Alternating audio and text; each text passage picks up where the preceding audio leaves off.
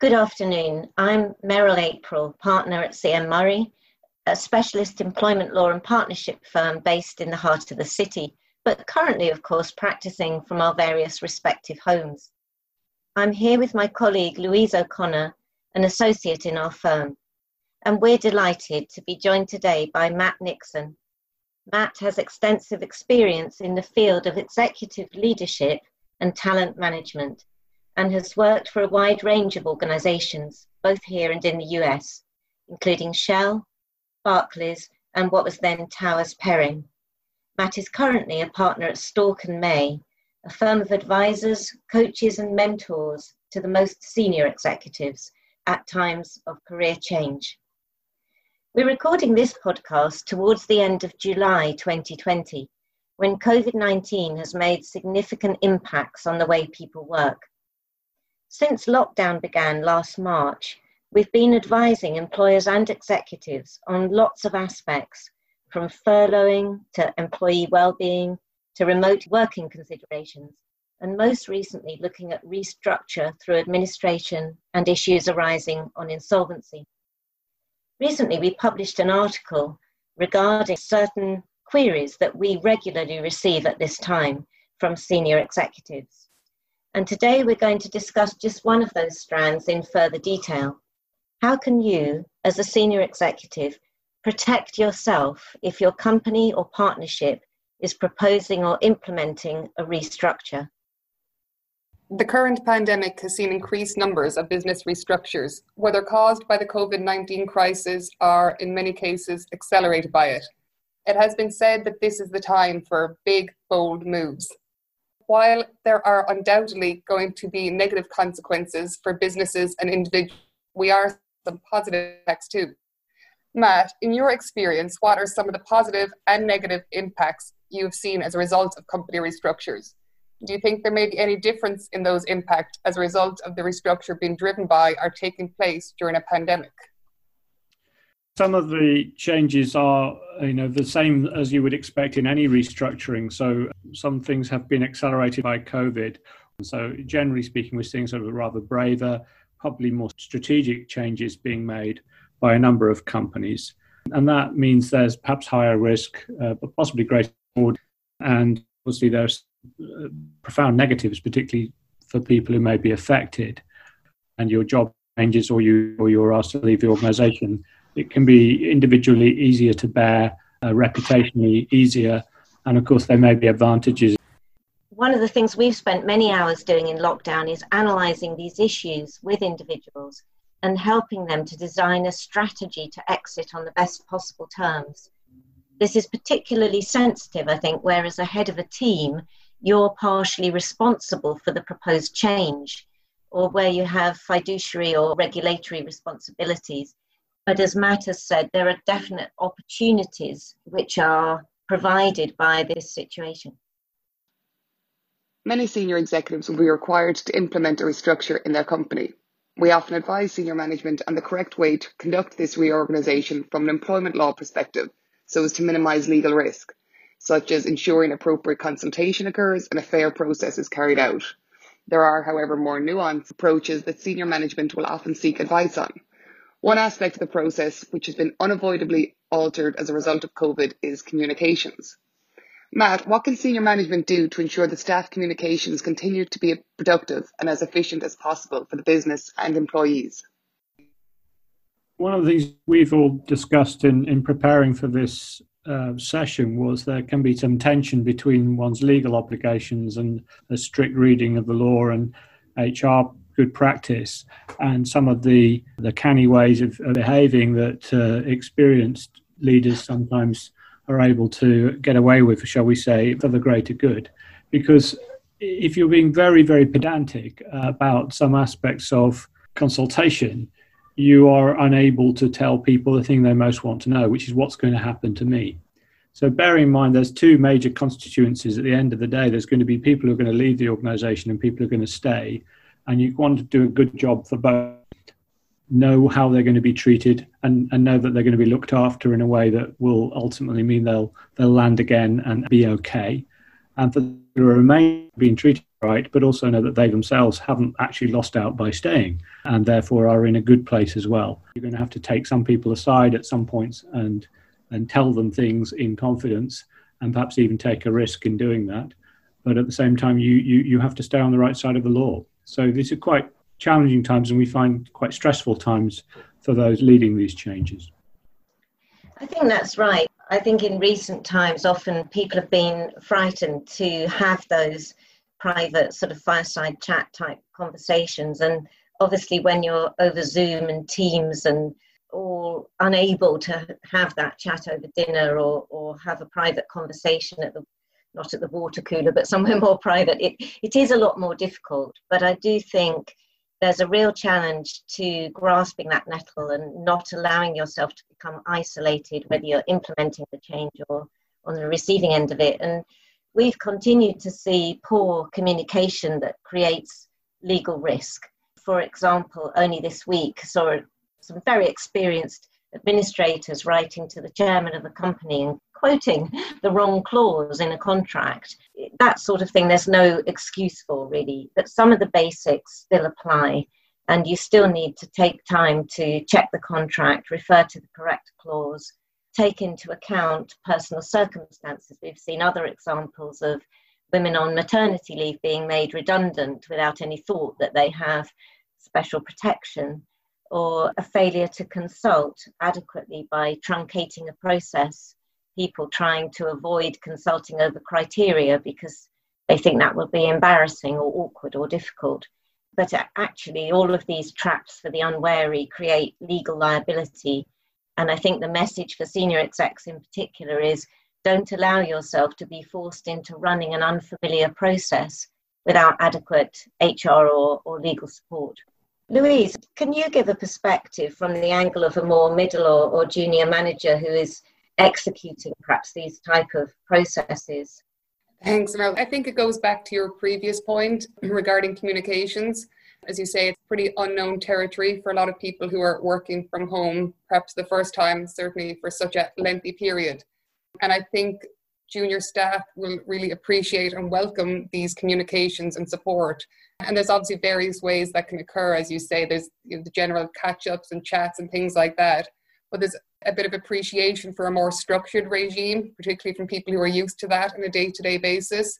So, whether that's setting in place time slots for mentoring, for updating their objectives, for conducting ongoing appraisals, it all comes back, I think, to having that routine in place and having that communication gives greater certainty. I think it goes both ways as well, of course. People's roles are tending to, depending on the organization, but there can be shifts in people's roles at the moment. If there are restructures and reorganizations, people are perhaps taking on a greater workload and additional duties. And I think the continued communication gives greater visibility for what staff are doing and how they're coping with it. Yeah, thank you continuing with that, a restructure will invariably involve certain people losing their role and leaving the business. When people think about employees being exited from a business, thoughts automatically go to a bitter, contentious dispute. However, I think it's important to remember that there are also, to an extent, happy leavers, particularly among senior executives, people who will often be co leavers of their own end. Matt, what do you think are the reasons that senior executives, particularly, will often be in a position to treat an impending exit as a non contentious departure? Is it the case that these employees often do not view themselves as ever having had real job security, or are they simply prepared to face the market and are confident in it? Yeah, it's a really good question, and it varies a lot depending on the culture of the organisation concerned. If you've got a place where people have been in the same employment, the same employer for 30 plus years, it's always going to be pretty traumatic leaving uh, at any point. It'll always be a big deal, in my experience, and, and, and you should take it seriously, uh, even if you think it's going to be net good for you. Uh, in other both industries or examples, people may have been in a much more uh, unstable environment or, or a more sort of mercenary culture where people come in, do a job of work, uh, and go again. And I once wrote some stuff about between the loyalists who have been in organizations long periods of time, mercenaries who come and do a job but want to be fairly paid for it and expect to be recompensed when their employment ends, even if it's sooner than was expected.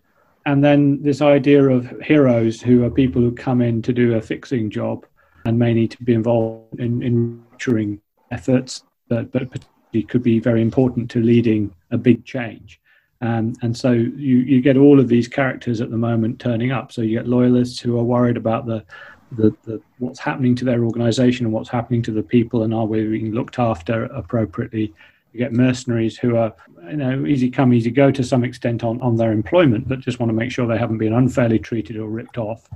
And heroes who are realizing it's an opportunity to step up, step in, or, or take on something completely new. And generally speaking, in all three cases, we're looking people who need psychological certainty and safety. They want to know what's going to happen. They want to get some feeling of control, often in a situation where they have very little and, and they will try in various ways to gain control, uh, or, or you get less uh, helpful behavior. Following on from that, while it, it might be the case that many senior executives, or at least a certain amount, don't consider there to be job security generally, a number may feel that they personally have stability in their workplace. I think from our experience, this is particularly the case when these senior executives have been employed in the same business for a lengthy period They've often overseen or managed restructures themselves. When they're suddenly on the other side of the restructure process, it, it can be an incredibly daunting process. What advice would you give to senior executives in such a situation who are suddenly feeling this loss of control in such a situation? If they suspect that, that such a move may be on the horizon, are there any preparatory steps you think they can put in place? That's a really tough one sometimes. Um, I deal often with people who are simultaneously leading restructures, including quite technical aspects of it, but they are themselves affected by. And it requires a huge amount of maturity to, to do that well. Um, but sometimes what's happening is people aren't actually allowing themselves to admit that something's going on. Um, I was involved in leading a restructure myself once, and I suddenly had to reapply for my own job in the middle of it. And you suddenly think, God, there's a chance maybe they won't give me my job back, and, and what will happen? and it's a quite emotional moment when that strikes you. I think for the majority of people, they're very professional uh, and they know how to have to manage their emotions about things. It's important to have an outlet for that, and I think you know finding people to talk to, whether it's friends, family, colleagues you can trust, and be able to be a bit honest about some of the things you're experiencing can be helpful in the long term. What you also see is people kind of stash it away while they're doing the bit where they're managing the restructure and then suddenly it's their turn. And if they haven't given it enough thought and they're not really ready, it can suddenly hit them like a ton of bricks. So I think it's important for everybody to remember that those who lead restructurings who are going to be impacted by them are being put in quite a complicated situation and they need some extra support. I think that's right. And I suppose continuing that question from an employment law perspective, Merrill, as you say, a senior who themselves has never been the subject of a restructure is particularly unsure about where they should go to for assistance when they're suddenly on receiving it due to their long service. They've got a pretty amicable to an extent relationship with their employer. What do you think are some preparatory steps they could put in place from a legal perspective? Yeah thanks louise. I think that like everything you have to treat yourself and your exit as, as a project and plan as you would for other other projects and some people know that they are good at negotiating and they are sophisticated negotiators. Others might be brilliant salespeople, brilliant strategists, whatever their role requires, but they know that negotiation is not their strong point, and especially in relation to themselves. So I think it's it's important, really, as Matt has touched on, to to have that self awareness it's important to, if you can, pick your timing at a point where you're going to have that bit more resilience. You're not exhausted and, and dealing with things at the fag ends of the day. Then you need to get your documents together. We often see people who say, goodness knows where my contract is. You know, I joined 30 years ago and I don't know what it says. And that sort of thing. We, we can't give good advice without seeing proper information. So it's very important to get your documents together. In a public company situation, it's important to think about what's the remuneration policy? What can the company actually do? And even if it's a private company situation where there's a discretion in relation to variable pay, bonus, or options, and so on, very important to check what you can ask for. Because I think the way to look at it is that you want to be aspirational and realistic. It's not an either or. You should have a wish list, but you need it to be a realistic one. And one of the questions we often get asked is, well, who should go first?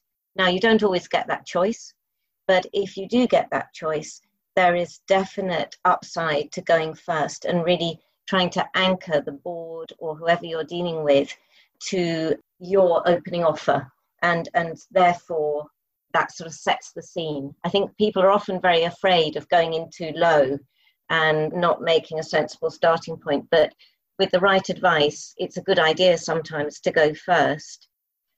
Also i think be aware of your levers in terms not just of what the law says and what you're entitled to but publicity angles reputation angles both for yourself and for the employer and one point I'd quite like to clarify is the use of NDAs. I think there's been so much negative publicity around NDAs that people come to us saying either they can't do this, they can't bind me by this, and we have to say, well, actually, you have signed up to confidentiality provisions, or the other way round, they're wanting to use that NDA as a weapon, but maybe feeling they can no longer do so. But actually, as long as you're not using an NDA to cover up wrongdoing, it's still perfectly possible to have adequate confidentiality provisions, and that might be something very valuable to the employer. So, where you're entering into a negotiation where if you don't reach a mutual agreement, it could end up in that bitter, contentious place that Louise mentioned. The use of confidentiality is another lever that you can use. So, in short, really know, know your counterparty, know your documents, and know the law and, and where the other levers are that are going to get you to the best end for you in, in terms of negotiation. Negotiation can be uncomfortable, challenging, and tough, but I believe with the right support, you can be smart, resilient, articulate, and confident, just as you are when you do your day job. Thanks, Marilyn. I think, as you said, that's the key to it being aspirational and realistic. And I think that goes back to a point that Matt made previously, which is that ultimately, if you have the chance to leave well, do it. And I suppose leaving well means lots of different things, but if you have a chance to leave well all around where you're happy and relationships aren't broken, that's a positive way to take forward, I think you said, Matt. Yes, I, I, think leaving well is, is something we always advocate in in the very long run, and, and a lot of the time we're dealing with the very long run.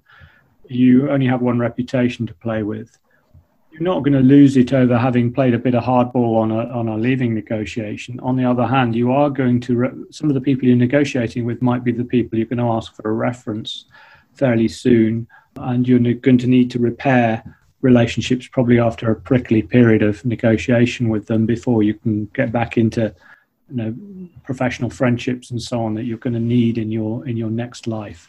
So we always say to people to try not to leave things in in a complete mess, it's not going to help you in the long run. And people will remember you better and say nicer things about you and your competence if you've handled yourself in a mature and reasonable fashion on the way out. Thank you. As we said at the top of this, we're currently at the end of July 2020. Many businesses are mindful that we're currently approaching the end of the period. Companies are now making decisions regarding the future of the workforce, effectively line in the sand time. I'm going to ask both of you what should senior executives be considering at the present time? What can they do to get their house in order ahead of any possible announcement regarding a company restructure? Do you have any thoughts on that, Matt? Well, I've always suggested to people it's always good to be on the planning side, not the planned side of any discussions like this. So, to the extent you're senior enough or in the right place to be um, driving the changes, that always gives you more of a sense of control. So that's that's helpful.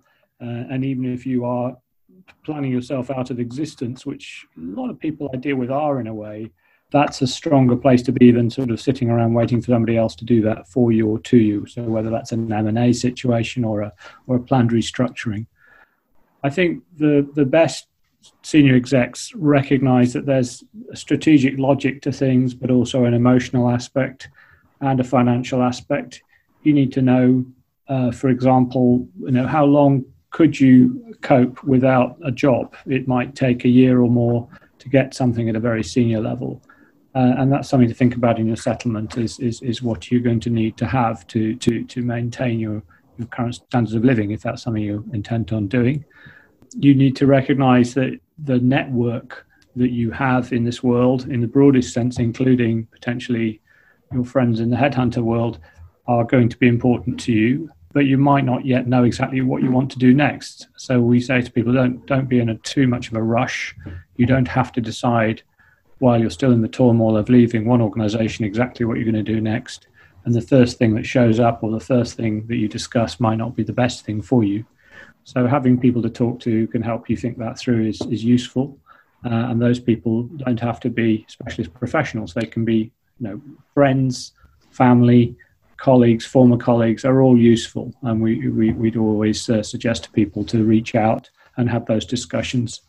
And finally, I think making sure that you remain optimistic. It can be quite depressing and difficult going through these things, and uh, it takes it out of you. Have a holiday, have a break, take some time out, uh, recover your balance, and you'll be um, happier, healthier, and in better position to go forward.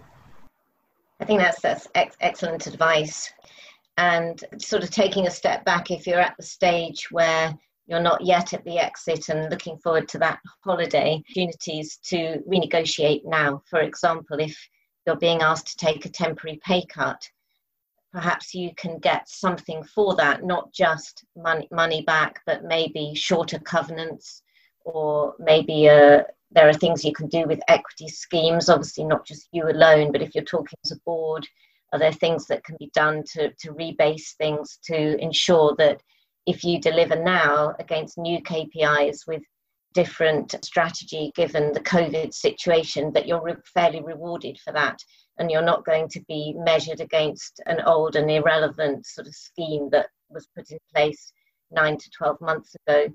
I think it's worth looking at looking back a bit at what's been said, whether it's in personal appraisals or whether it's publicly in an annual report, and thinking about the story. I think one of the themes we've had in this podcast is taking a long view. So it's important, I think, to look back in order to look forward and say, well, the story was going in this direction. Now X, Y, and Z has happened. It's now going in that direction.